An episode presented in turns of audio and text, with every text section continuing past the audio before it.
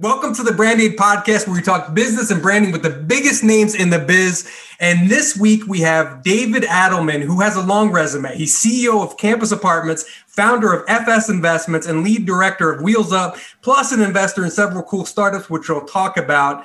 And David, my first question is How does a man with your impressive resume know Griffin? you know what? So, listen, everyone knows Griffin, right? So, you know, but you know, uh, until a few weeks ago, I didn't. But uh, it all comes back to all the deals you're in. So, one of my you know favorite businesses is a company called Wheels Up, where uh, I put the original financing and the deal together, and I'm a kind of like the lead director on the board, and the guy who runs the West Coast and kind of our chief strategy officer, and I'm a, a guy named Miles Rogers. Uh, is based out in LA with you guys, and uh, for months he's like you got to meet these guys. You got to meet these guys. You got to meet these guys. And like a couple weeks ago he hooked griff and i up and like we hit it off and i was like how did i not know these guys before this? I appreciate that. I, miles we just had him on. Yeah we had him on the um, show. so he, he's great. And when anytime miles says someone's cool you know uh, you, you gotta you gotta listen to him because he knows what he's talking about. So david and i met up and um, he has a lot of cool stuff, and I, I wanted to share that with with my audience and you know your audience because he he's in a lot of things that people use and people have heard about. So um, I'm excited to talk about that. you know, and David, I want to talk all about your investments, the startups, Wheels Up, and all that. But I th- you have an interesting story. I kind of want to go back to the beginning because you had to we were talking about mentoring before. You had to mentor david horowitz of campus apartments since you were i read 11 years alan old. horowitz yeah yeah. Oh i'm sorry alan horowitz. Since you were 11 years old is that true? It is it is. So you know like everyone i'm sure people in the audience everyone has like a family friend when you're growing up that's like you call him your uncle but not really your uncle or like your aunt you know like one of those. And so uh, it's a great story. So uh, this guy alan horowitz um, his mother and my grandmother were best friends. He was like a big brother to my mom growing up. Uh, they're both only children, so he always looked out after my mother. Uh, really successful guy, whereas his his father died when he was 10 years old, leaving him some like kind of crappy real estate in Philadelphia where you collected rent by the week. And he was like 13, 14, 15 years old, going with his mom, knocking on doors every Friday to get the rent and then like he was 17 or 18 years old. He's with his mom at the university of pennsylvania for some reason and they see a line outside a realtor's door. And he's like mom they're waiting in line for apartments. Students need apartments. Like and this is like in the 1950s like in the 50s early 60s and he's like let's sell all that old shit. Oh, so, and you know and buy some of this. And sure enough like he wasn't even 18 years old to like sign the deed. His mom signs the deed. He buys this stuff um, and all of a sudden like becomes like one of the first guys to kind of like institutionalize student housing around the University of Pennsylvania in Philly. So little background. So he was the founder of the business. You know, he was his family friend, the guy you call uncle. And here's the whole story. I'm 11 years old. I'm playing basketball with Uncle Alan. And I guess like as a kid, I was like, I bet I can beat you, right? Every kid says that. Oh, he's like even this guy. He's seventy six years old. He's competitive as shit. Like he he will not let somebody else win. He's all he's, he's all about winning. And so like, not only did I not win, but like he like roped me in to teach me about gam like betting. So I bet on my football, my baseball glove, and like my bank book, my savings bank book. Okay, I'm I'm 11 years old, and I lose it. Okay, and so he's like, hustling like, a little kid at basketball and taking hustled a football? kid. Okay, yeah, it takes all my shit. And then literally, I have to go down to his office every Saturday and stack lumber. And each week I stack lumber and like swept sawdust. I'm 11 and I get one thing back. Okay. I do it again, get the second thing. I do it like a bunch of times, but then I went a few more times and he paid me. Right. And I was like, you know, like you, you get like 20 bucks when you're like 11 years old. You think you're like rich. And so you fast forward a little bit. I'm 13 years old. I have my bar mitzvah. I have two thousand dollars, and my parents say, "What do you want to do with the money? We'll open a bank account." Like my grandfather was like, "Oh, you should buy stocks," and like, and I was like, "I want to do what Uncle Alan does. I want to own buildings." So literally, I handed him the two thousand dollars, and he said, "You're now my partner." And he was into it, and I was into it. So literally, like, you know, I'm a kid, like on weekends, I'm like going down there and like looking at the stuff, and he's teaching me everything, and like that was like my baptism into real estate. That's incredible. Wow. We're, we're talking mentoring. Griffin, you know, I mean, you've got an incredible, you know, contact list. How important has mentoring been to you as part of your financial journey? I mean, yeah, it's it's honestly been everything for me. It started off with Michael, of course. And you know, Michael's young too. We're we're basically the same age and he has a really great network and and and luckily I was able to, you know, take that and and build from it and some of my relationships are, you know, ones that I've met because of Michael, and then some of them are people I met because of Michael through like, and then through those people, and it just continues to grow. But um, you know, luckily, a lot of people, and I was surprised, are are willing to help us through the journey. And um, for people that are listening to this that might not have the same connections to uh, the network that I've been blessed to have, it's just having that that adult presence first off for the wisdom and people um, to take notes from. And on top of that people in in your space that have already done it and have been successful re- regardless of what that is it, it's very crucial. Um, just because there's a lot of things you know I, have had people ask me about content and i'm like rattling off like don't do this don't do that. I tried this and then you know it, it makes sense. So definitely plays a large part, and I, I, I'm very thankful to have people like David in my in my network to help me learn. David, you so it's wild that you're CEO of the company that you invested two thousand dollars of your bar mitzvah money into. I mean, what a wild ride. Well, you know, look, it's it's even crazier because what happened is so we we owned a bunch of apartments around the University of Pennsylvania. And I started looking to say, like, why doesn't anyone do this around the country? Like in a national scale, like hotel guys or office guys or whatever. And like when I got in the business, it was like a very mom and pop business. Okay. I mean, even today, the top 10 owners of student housing only control about 10 to 15% of the market. still very fragmented. It used to be a, a, even lower number. And so I was like, why can't I turn this into like an institutional business? And so like I'm 25, 26, 27. I'm saying, Alan, like I want to go do this around the country. And to his credit, he was like, listen, like, I'm good. Like, have at it. Like, literally, like, I just said, well, I'm going to go do it then. And uh, he's been my partner ever since. And I've just been like, let's just go invent a category in real estate. And that's what I did. Wow. That's impressive. And, you know, I was looking too, you've got so many jobs. I mean, let's talk, let's rattle off a couple here. So you're CEO of Campus Apartments. Is that your main, is that your day job? Yes. Okay. So then we've got FS Investments. Oh, first of all, just on the campus apartment thing, you've got $2 billion in assets. Yeah. Is that amazing? When you started and you invested $2,000, what did, what did he own at that time, you think? Yeah, I, you know, I would say the portfolio in Philly at that time was probably, you know, he had done well. I mean, 20, 30 million dollars of real estate at that time. Wow. wow. Holy cow.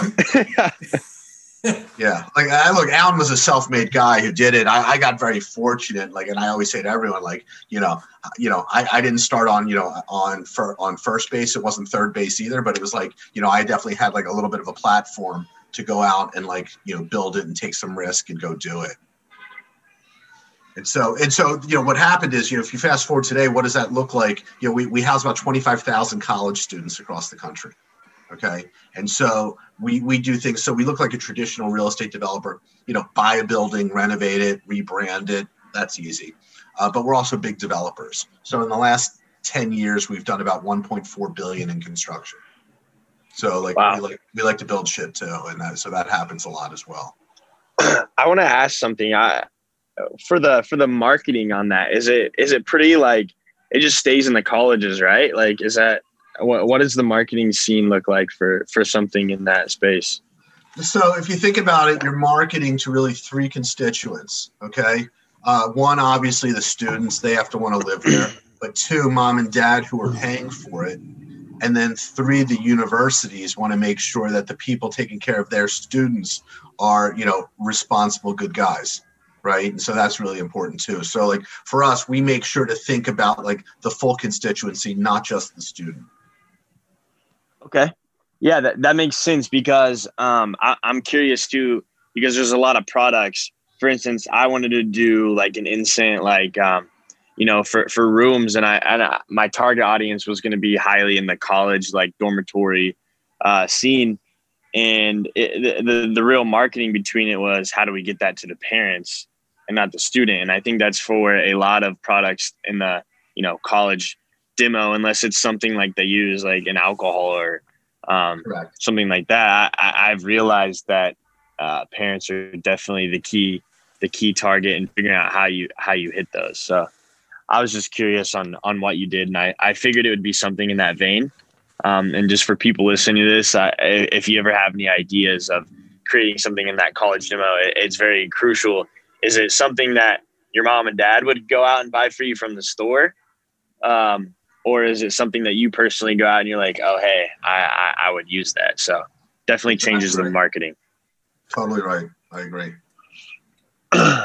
David, I want to talk because um, we have younger listeners. You know, Griffin has a younger fan base, and we t- Griffin is kind of on a mission to give you know these younger fans some financial advice and kind of take.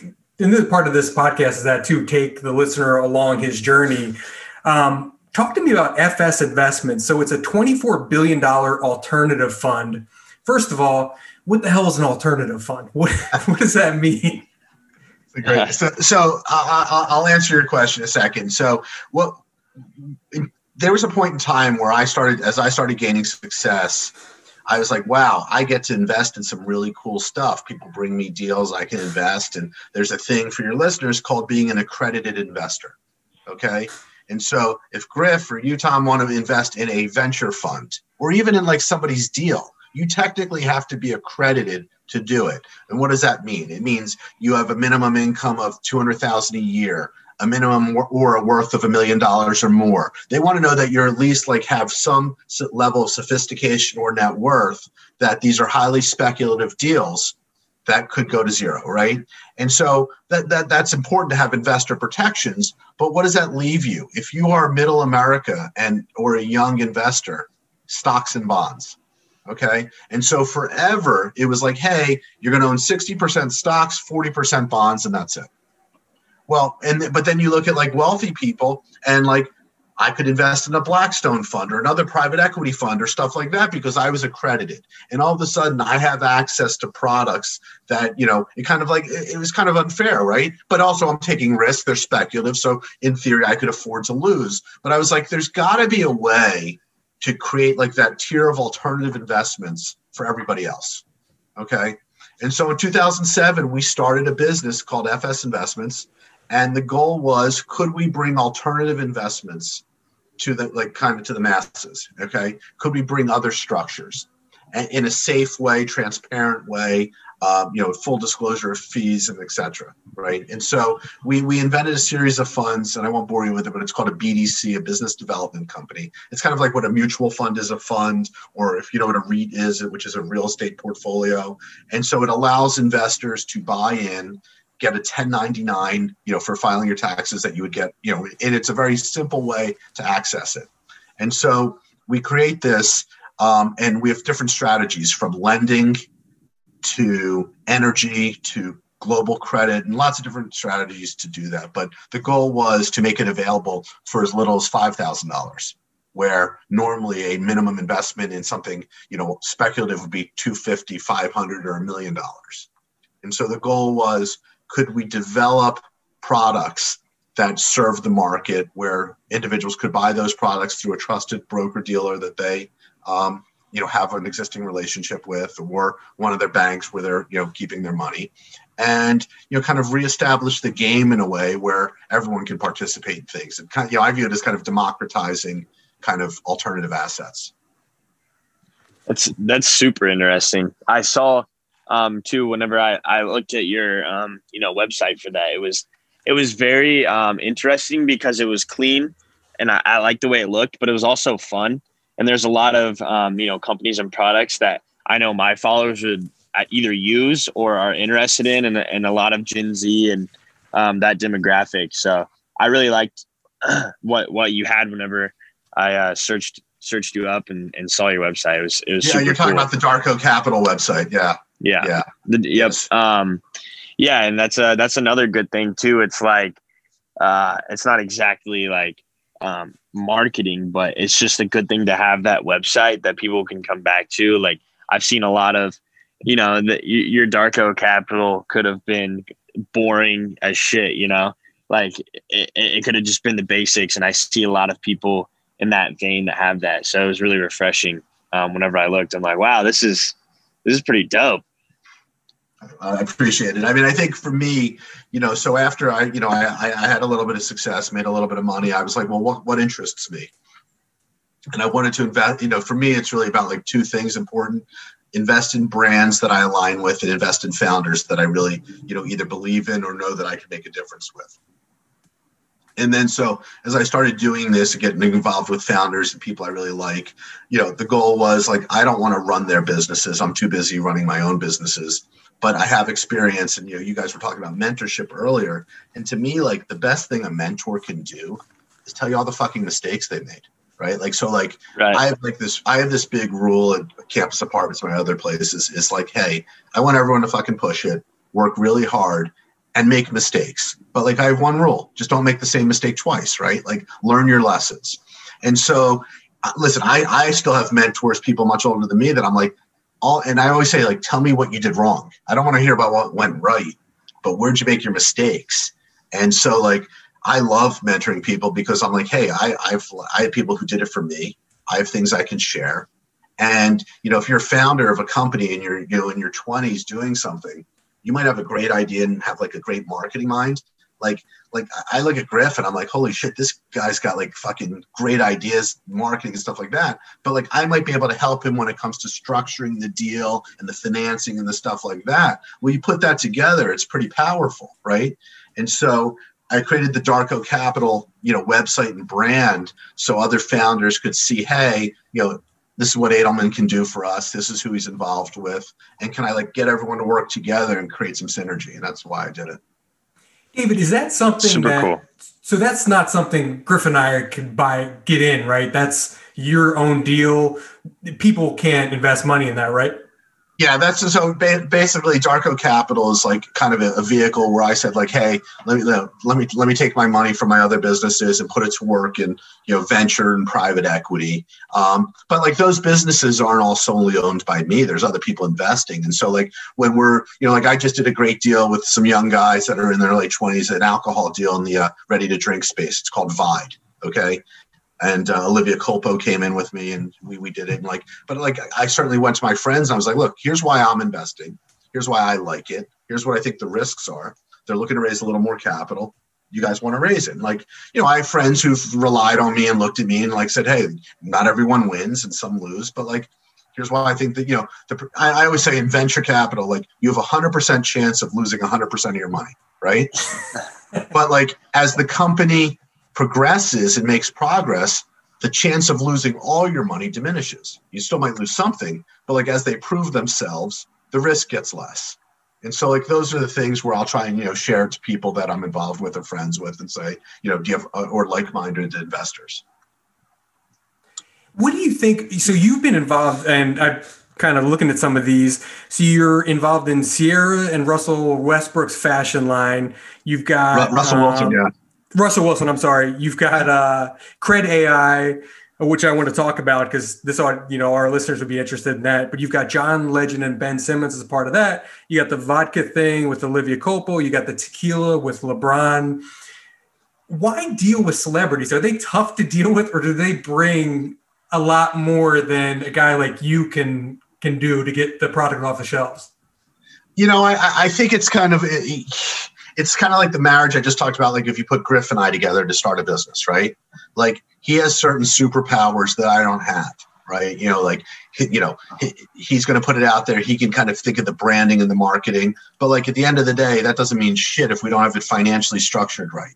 Okay, and so it all comes together. And so, like you know, w- whatever the deal is, where you know celebrities are putting money in, and you know, so that the tequila deal, I'm really close with Maverick Carter, who's LeBron's partner Mav and I would during COVID, you know, I would do these like tequila Zoom nights where I'd send tequila out to 20 guys or wine out and we would drink. and so like I had been looking to buy a tequila. Uh, I'd been negotiating with one. It wasn't moving quickly enough. And um, Mav and LeBron stumbled upon it with this great founder, uh, this guy Diego, who started, who's really the founder of uh, Lobos, and uh, they said, "We're going in it. Do you want to come in?" And so, um, you know, so sometimes I'm just joining in a deal that was already in existence. Sometimes I'm the guy putting the deal together, where I just you know go to like-minded people uh, and say, "You want to come in?" And I, I, think I think as we talked about Tom before we started the, the, the, the pod is that celebrities and entertainers and athletes today are really super interested in learning about business. Okay. And so I spend a, a, huge amount of time with my friends who are in that in that business, sports and entertainment, teaching them about like, you know, other businesses. Uh, they don't care about talking about the sports and what happened on the court or on the field. Okay. You know, when I talk to Russell Wilson, we're not talking about how he did in the game. We're talking about like the different deals he wants to do. Um, and that's really how it's come about. Yeah, an, an important thing I want to say too is you were talking about how celebrities and um, people have gotten a lot more interested in doing business lately, and I think it's because of that that pattern of seeing the athletes and the and the celebrities that didn't invest their money and do business compared to the ones that have, like you know Jessica Alba. Look at her compared yep. to like you know there's people there's people that have made quadruple the money in in their careers, but Jessica Alba is still coming out and you know like she's she's loaded. So yep. you can look up her net worth. Um, so I think that's what started a movement, and then also I want to relate that just to the normal life, right? So for instance, there's you have you have me, and I chose my career path, and I'm always moving and outgoing. You have my brother also, which I've spoken to him about business before, but he's just one of those kids that like, you know, wants to work like his nine to five and be on a routine and be be very simple.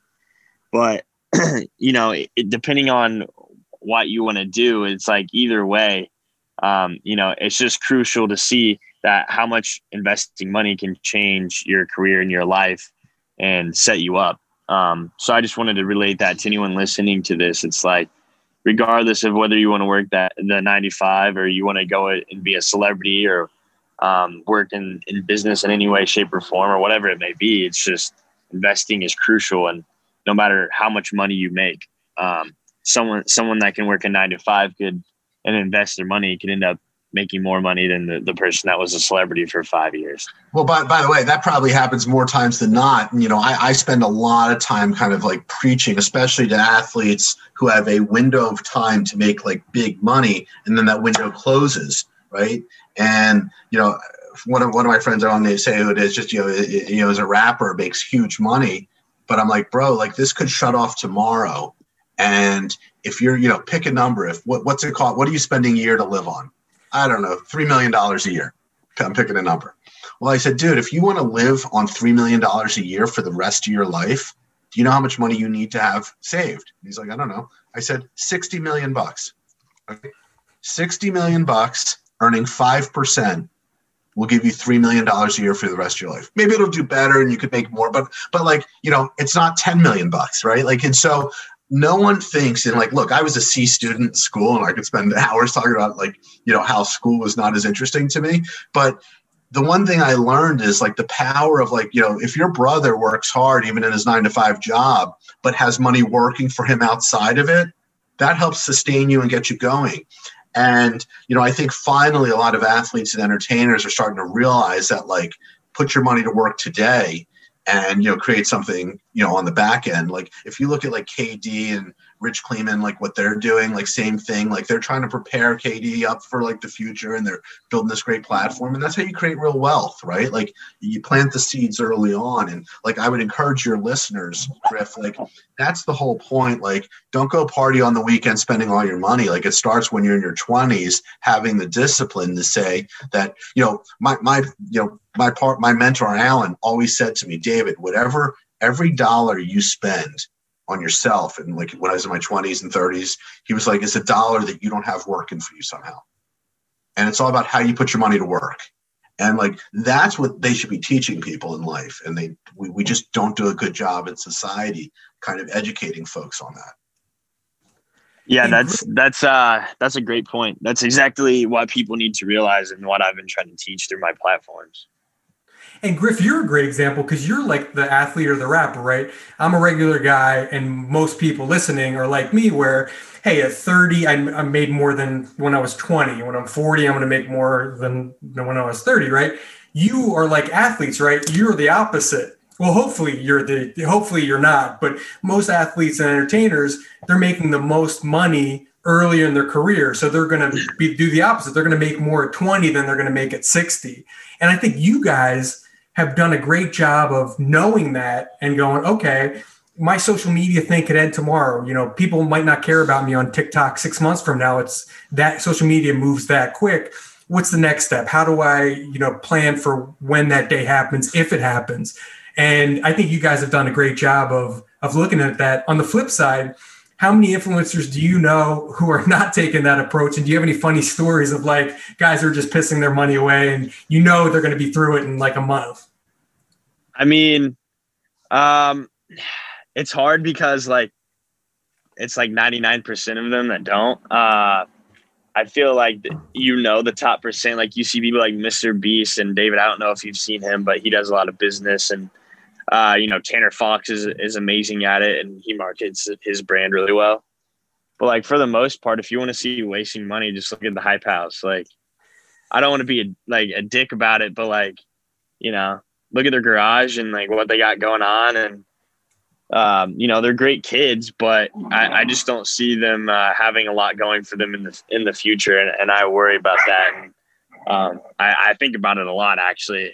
So maybe this will get back to them and they'll hear it. But uh, yeah, they're just like you know, when, whenever you get this money as a kid, I mean, David, think about it. Um, you know, you, you're 18 to 20 years old. You're making uh, six figures a month to like you know 50k to six figures and um, you know there's girls and other guys to compete with in the space you're in la for the first time you probably didn't grow up here it's like these kids have no guidance yep. you know they just left their parents and they're making this money and then the uh, the sad part is is most people weren't taught in school how important investing is and you know building a brand and making sure that you make your money work for you so um, one of my big goals is to, I guess, market that to the schools and be like, hey, you guys should start teaching this and, um, you know, getting involved with that because, you know, knowing the every capital and of the United States is important, but not if you don't know how to make money and save your money. So,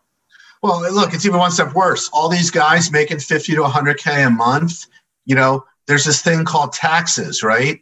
And like they forget that like 50 cent like but like it's crazy i can't even tell you how many people i i, I see who are like they, they they make that money and they forget that 50% of it isn't theirs yep. um I, I used to i used to do this thing with one of my daughters. Uh, i have two daughters. One's really into like art and one's really into kind of business and thinks a little more like me. And when she was a kid she loved apples. I'd cut up her apples into four pieces but i'd only give her three. And she's like why are you only giving me three? And i'm like taxes.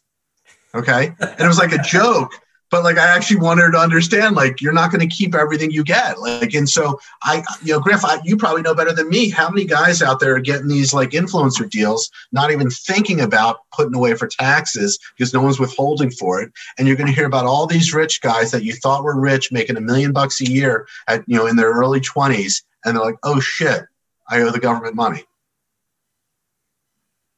sorry, I forgot I'm muted. Yeah, it's um, it's crazy because especially in you know California, I think it's up to like 54, 52. I can't remember yeah, exactly. off the top of my head. Um, I can't remember because it's like changing and it's always it's been moving around lately, but I think it's 52 now. And you know, yeah, great, great, okay. So you made a million dollars this year, right? that means you had five hundred thousand dollars basically to spend. And I guarantee you, you go down the list and not a single not a single kid from TikTok that makes a million dollars if they're not in the sway house has saved up enough money to pay back that that other half. Listen, I, am telling you, I, I, have a good buddy. It's crazy. I, I, have a good buddy who's 40, who's like a really like well-to-do plastic surgeon in New York. Okay, the guy's a stud.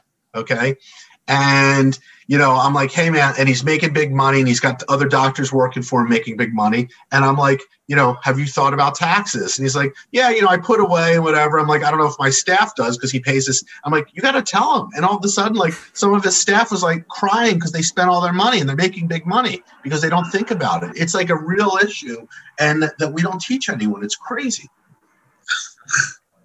yeah, I, I don't know. I don't know.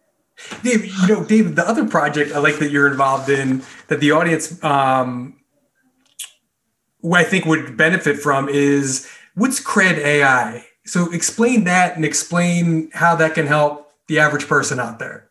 So, you know, and Griff knows a little bit about it. So we're, we're coming out with in the next few weeks with a huge launch on that.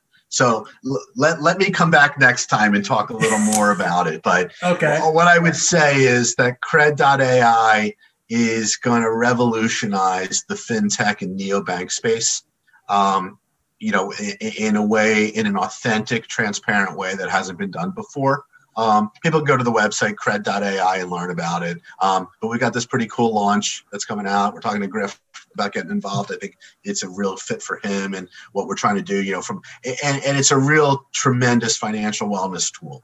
Uh, that's coming out. And so um, I, would say just bear with me because we got something pretty cool planned. And uh, I, I, don't want to, you know, my partners who uh, who uh, Griff has met would be pissed at me if I kind of uh, spoiled the cat a little bit. yeah, I um that's another thing, you know, we, we, we talk about marketing on here a lot. That is a very difficult space to tackle is Gen Z finance.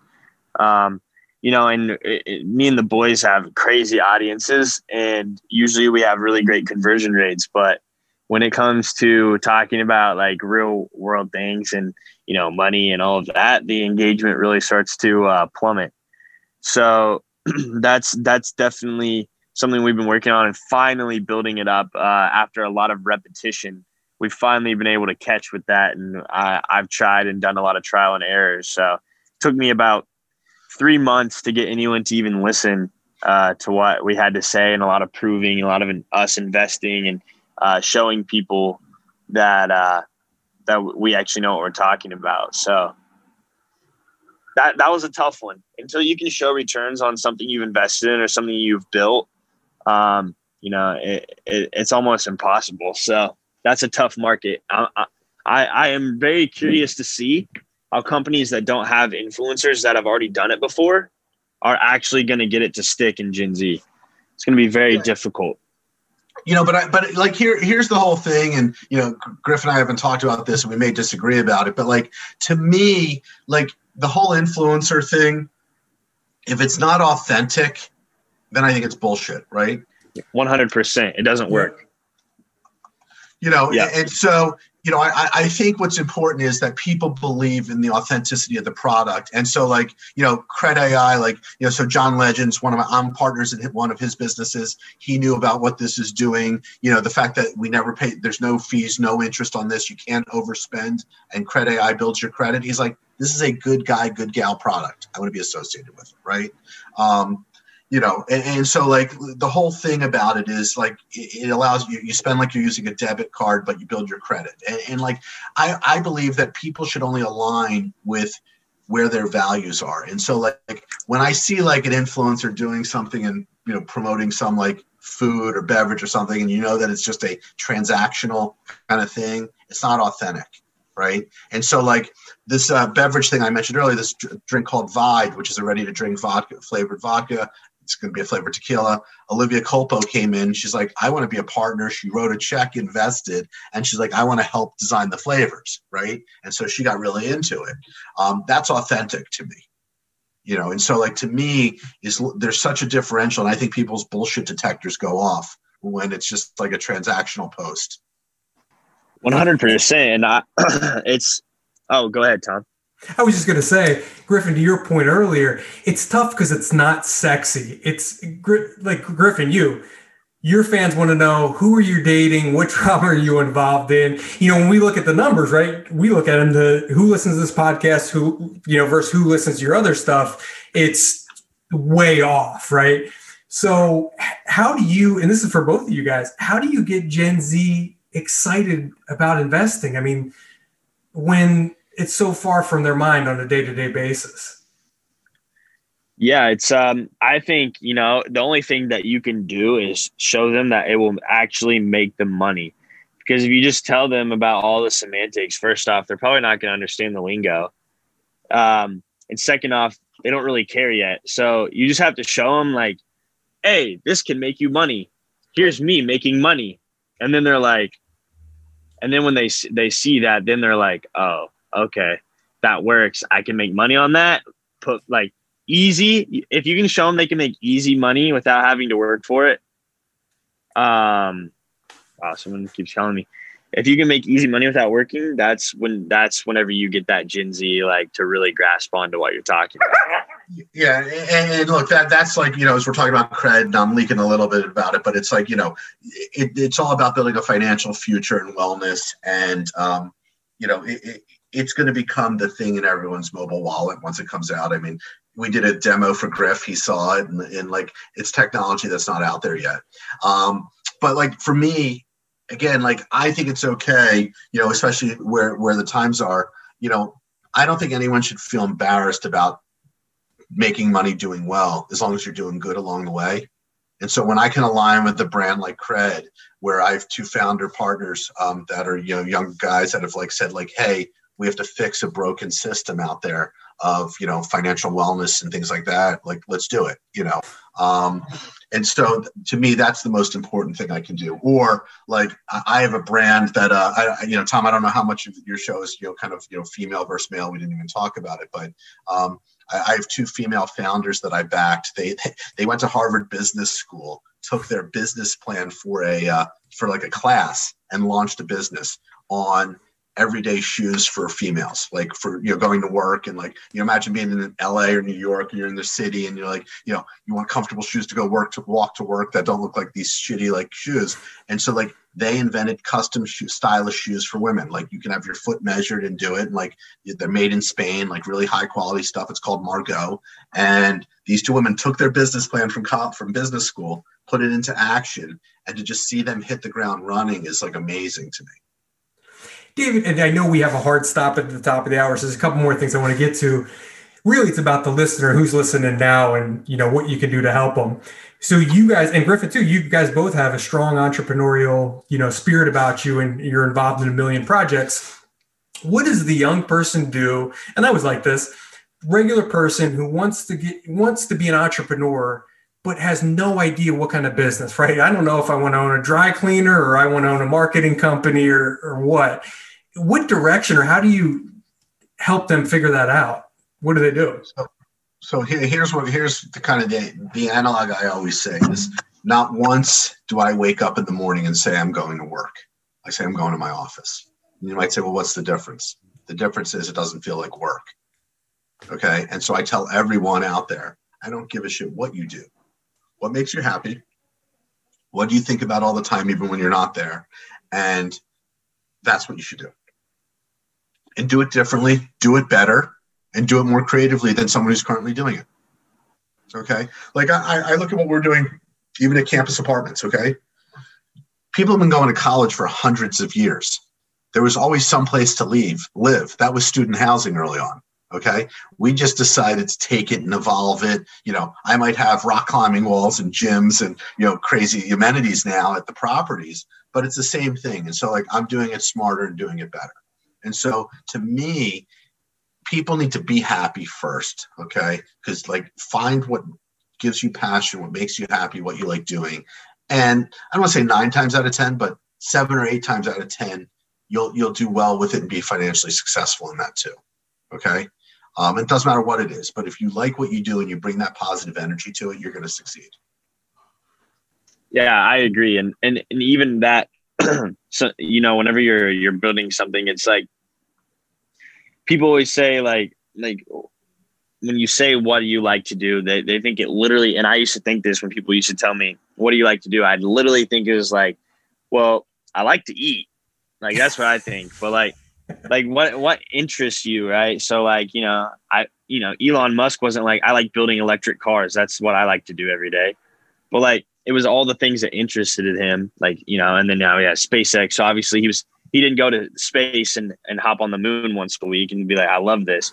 It was just space interested him to a point where he wanted to find a way to connect with it. And that's like any business. It's like, for instance, a kid's like, he could, they could say, I like eating food. And then, then you would be like, okay, so you're interested in like the art of food. So like, is there something you can create, like a utensil for the kitchen or like whatever? um, you know, your own condiment. Like it, it, you just got to get creative with it. So I, I wanted to add on to that because whenever I first got into TikTok and people were asking me like, you know, what do you, what do you like to do? Like, what do you want to build? I'd be like, well, I really, I really like, you know, like uh, soda, like, you know, like whatever. It's like, I, I can, I guess I can drink soda on a live stream and make a business out of it. And they're like, no, no, no, no, no. Like, you know, you, you, you got to build around it, right? Griffin, you would still get viewers if you did that. You could fucking be drinking a soda and there would be millions of people watching. Well, I mean, now the guys have an energy drink. So it's like, you know, you, you work around it, man. You find ways. It's like, that's, that's, that's, that, that's what I wanted to say about that um, because it used to really make me mad when people would say that because I couldn't build a business on every single thing that I like to do. David, what about um, you know I'm the I'm the regular guy, so you know I can relate to the young kid who's 15 or 20 and listening to this. Okay, early seed investments sound cool as fuck. All that stuff sounds badass, right? But I'm obviously not an accredited investor. I can't get involved in any of this shit what can I do now? I mean, should I, how much, what percentage should I put in a savings account? How much should I be saving? Should I put some in the stock market, buy a mutual fund? Like, what should I be doing? Yeah, I mean, look, the first thing is create a budget and figure out like what are your necessities and what are your luxuries, right? And and and build that piece of it, right? Like so, like look at your life and say like, what are my necessities? What do I have left? And you know what's my disposable money to, to save and to put to work okay? And, and, and i would also say that like part of that is when you're building like it's kind of just your financial piece but like your networking building relationships also create those opportunities financially as well. And so you know look i'm not i'm not a great stock picker okay? Like I, I i'm probably the worst stock picker okay? But my daughter and i just opened up a robinhood account the same daughter who I taught about taxes. She's, she's 16. And we put some money in, and I'm like, hey, let's find stocks that you think are going to do well once we're out of COVID. Okay. So, like, you know, she's like, well, what do you think, Dad? I was like, well, maybe we should buy an oil stock, right? People are going to start driving more and more airplanes, like, you know, whatever, and like that. She's like, oh, you know, she actually liked this one energy drink. I don't, I won't say, and she bought it. And it's up twenty percent. She's doing way better than me. Um, but like, look, the stock market, you know, I think some of it there's a little exuberance with Robinhood. It makes it a little too easy, and you're seeing a lot of people buy crypto. Like to me, the crypto is going up right now because everyone took their uh, checks from the government stimulus, just bought crypto with it. They don't know what to do. Um, I don't know, you know, but but putting money in the bank is never going to hurt you okay putting money to work in some sort of index or stock market fund or something like an etf that's playing a wide pool makes sense. Invest in relationships and over time you'll you'll make small investments with other people and other businesses that you can do and that makes sense. Um, and you know i always say to everyone people are like oh i've got all those cash and it's not earning any interest because it's low. I was like listen no one ever went broke having cash in the bank right? Like and so like your time will come to put it to work and to figure out something else you know? Or like someone will be like i want to buy a duplex and start getting into real estate. And i'm like bro trust me like you don't want that call at two in the morning when like the toilet's overflowing you mean guy like why don't you buy like some real estate index in the stock market? There's your real estate exposure right? Like there's things you can solve for even at a smaller dollar amount that get you in the game a little bit and David, I, have got two things I want to hit. And Griffin, don't worry, you're gonna have time to, to ask some final questions too. I don't want to hijack. Go ahead. Go ahead. I got two things, and you guys, it's really for both of you. I want to talk about your charity work, David, uh, in a sec. Um, but the one thing we can all benefit from time management. Okay. So you've got like four jobs. So your campus apartments, Wheels Up, FS Investments, Darco Capital, and I just counted five boards that you're on um, both business and charity boards you're on. Plus, you got kids and a family. how, what does your day look like? How do you manage it? And Griffin, I've seen your calendar. I know kind of how you do this too. David, how do you manage all this shit? You know, it's funny because pre-COVID, I was, you know, I, I, was on the road or in the air, you know, using the wheels up moniker. I was flying 200 hours a year, right? Because we have properties all over the country, business all over the country, um, and always on the go. And then you're like, oh, COVID, you're you're working from home or working whatever. I'm fucking busier now. Like I, I, had to have a conversation with my assistants. I'm like, listen, like you got to give me like 10 minutes to go take a piss between calls. Cause like, I'm literally like, I've like, like we're, they just think you go boom, boom, boom, boom, boom. Like when you're in an office, you're walking around, you're like checking in on people. Like I think everyone is working way harder right now than they've ever worked. And so the short answer is I'm trying to find time to do everything.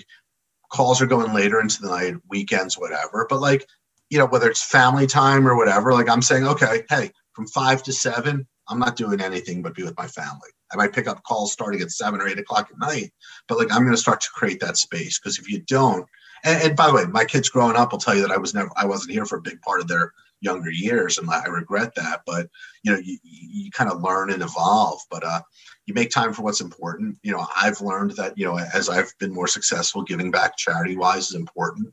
And so I've devoted to say like there's certain times that I'm going to just focus on those charity boards or whatever and give back. Yeah, I would I I would agree with that. I mean, think about it this way. A phone call travels a lot faster than a than a car. So, you know, pre-COVID, you had to drive to your meetings and you could actually like, you know, he was flying to some of his meetings whereas now you just have a call for it. So like you look at my schedule today, I'm on I think I think I have 30 minutes at, at 1 p.m. And other than that, I've been on back to back calls from 8 a.m. today until like 8 p.m. tonight with like a 30 minute break to eat. And like I'm supposed to film content and post and blah, blah, blah, blah. It's like when I, have been on calls this morning since eight o'clock. It's 11. It's like, what, right. you know? So it's like, it's interesting for sure because COVID has made people a lot more accessible with a lot less excuses not to pick up the phone and answer. So, yeah, and I, I think everyone's also trying to prepare for like post COVID, right? So everyone's like amped up, like to hit the ground running, like let's go. Um, and I'm I'm feeling that now more than ever. Like there was a little bit of a lull, like year end, and now everyone kind of sees like the vaccines coming. Like you know, let's make some plans, and like so, I think everyone is ready to just get deals done and do business. Guys, uh, before we wrap up, to talk about charities, Griff, I know you've done a bunch. You donated to mass to your high school and stuff, which is cool. David, you're on, you know, you did a lot of stuff for COVID. You're involved in charities. Talk about that, how important it is. You know, how do you make time for it? You know, how important it is. Yeah, I mean, I, I think, look, when COVID hit, you know, certainly, you know, here in Philly, food insecurity became really important, and we gave there. And then, uh, you know, Michael Rubin's one of my closest friends. He did the All In Challenge, and you know, my wife and I got pretty involved with that. We thought it was important um, what he did and what he was supporting. And then, you know, I, I think that you know, whether it's you know kid, you know, school kids needing computers or needing books or whatever it is, or internet bandwidth. Like you can pick the charity. There's no shortage in this country, unfortunately, of need. Um, I'm also on the board of you know the Penn Health system here, which is a big, big hospital system here, because I feel like you know kind of the medical needs are really important. Um, and, and so, look, you know what I what I say to people, and especially young people, is like, do something, give something.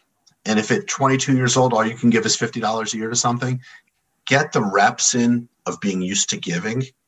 Doesn't matter the dollar amount, but I think it's really important psychologically that you start thinking about giving, um, whatever it is. And then second, um, you know, I'm pretty busy. Griff's pretty busy. You're pretty busy. Give a little of your time. Um, I, I think you know it's important to kind of see when you're giving money to what what it's really doing and what you know when you find something that you're passionate about or like a problem that needs to be solved. I think investing a little time and a little knowledge. Most of these charities, like I, I could think that there's probably so many charities that could benefit from Griff's knowledge of marketing. Like, how do you market the needs that that particular you know charity has better than like the old-fashioned way they've been doing it, right? And so, like you know, giving a little, donating your time, I would encourage people is just as important as a little bit of money. Yeah, that's great. That's uh, it's definitely a good repetition and like a a good thing to have in your mind when you're doing stuff and you know, back when what five months ago and six months ago when Sway was in the prime of being, you know, shitheads. Uh, I mean, I don't think we've thought about giving to, you know, anyone else but what we wanted to do. So creates pretty toxic environment. So I really like what David just said about that because when you start giving back and we've gone out and handed out blankets and food and drinks lately to, you know, people in the community that don't have a home and are on the streets and stuff. And it's, it, will give you a lot of perspective. So I, I do like what, um, you know, David's saying. It doesn't, it's not even about the money. It's about the time and like the thought and that perspective. So super dope. I like that. I, I like that idea. David, good stuff. Guys, I'm looking at the clock now. We have three minutes to the top of the hour. So let's fucking end this and go take a piss. What do you think? I love it. oh yeah. Great guys. Oh yeah. That's a good David, way to end. David, thank yes, you so man. much for hopping on. Guys, I'll talk soon. Be well. Griff, take care, man. Hey, thank you. David, thanks for hopping on, man. Of course. Thanks, guys. Bye. See you.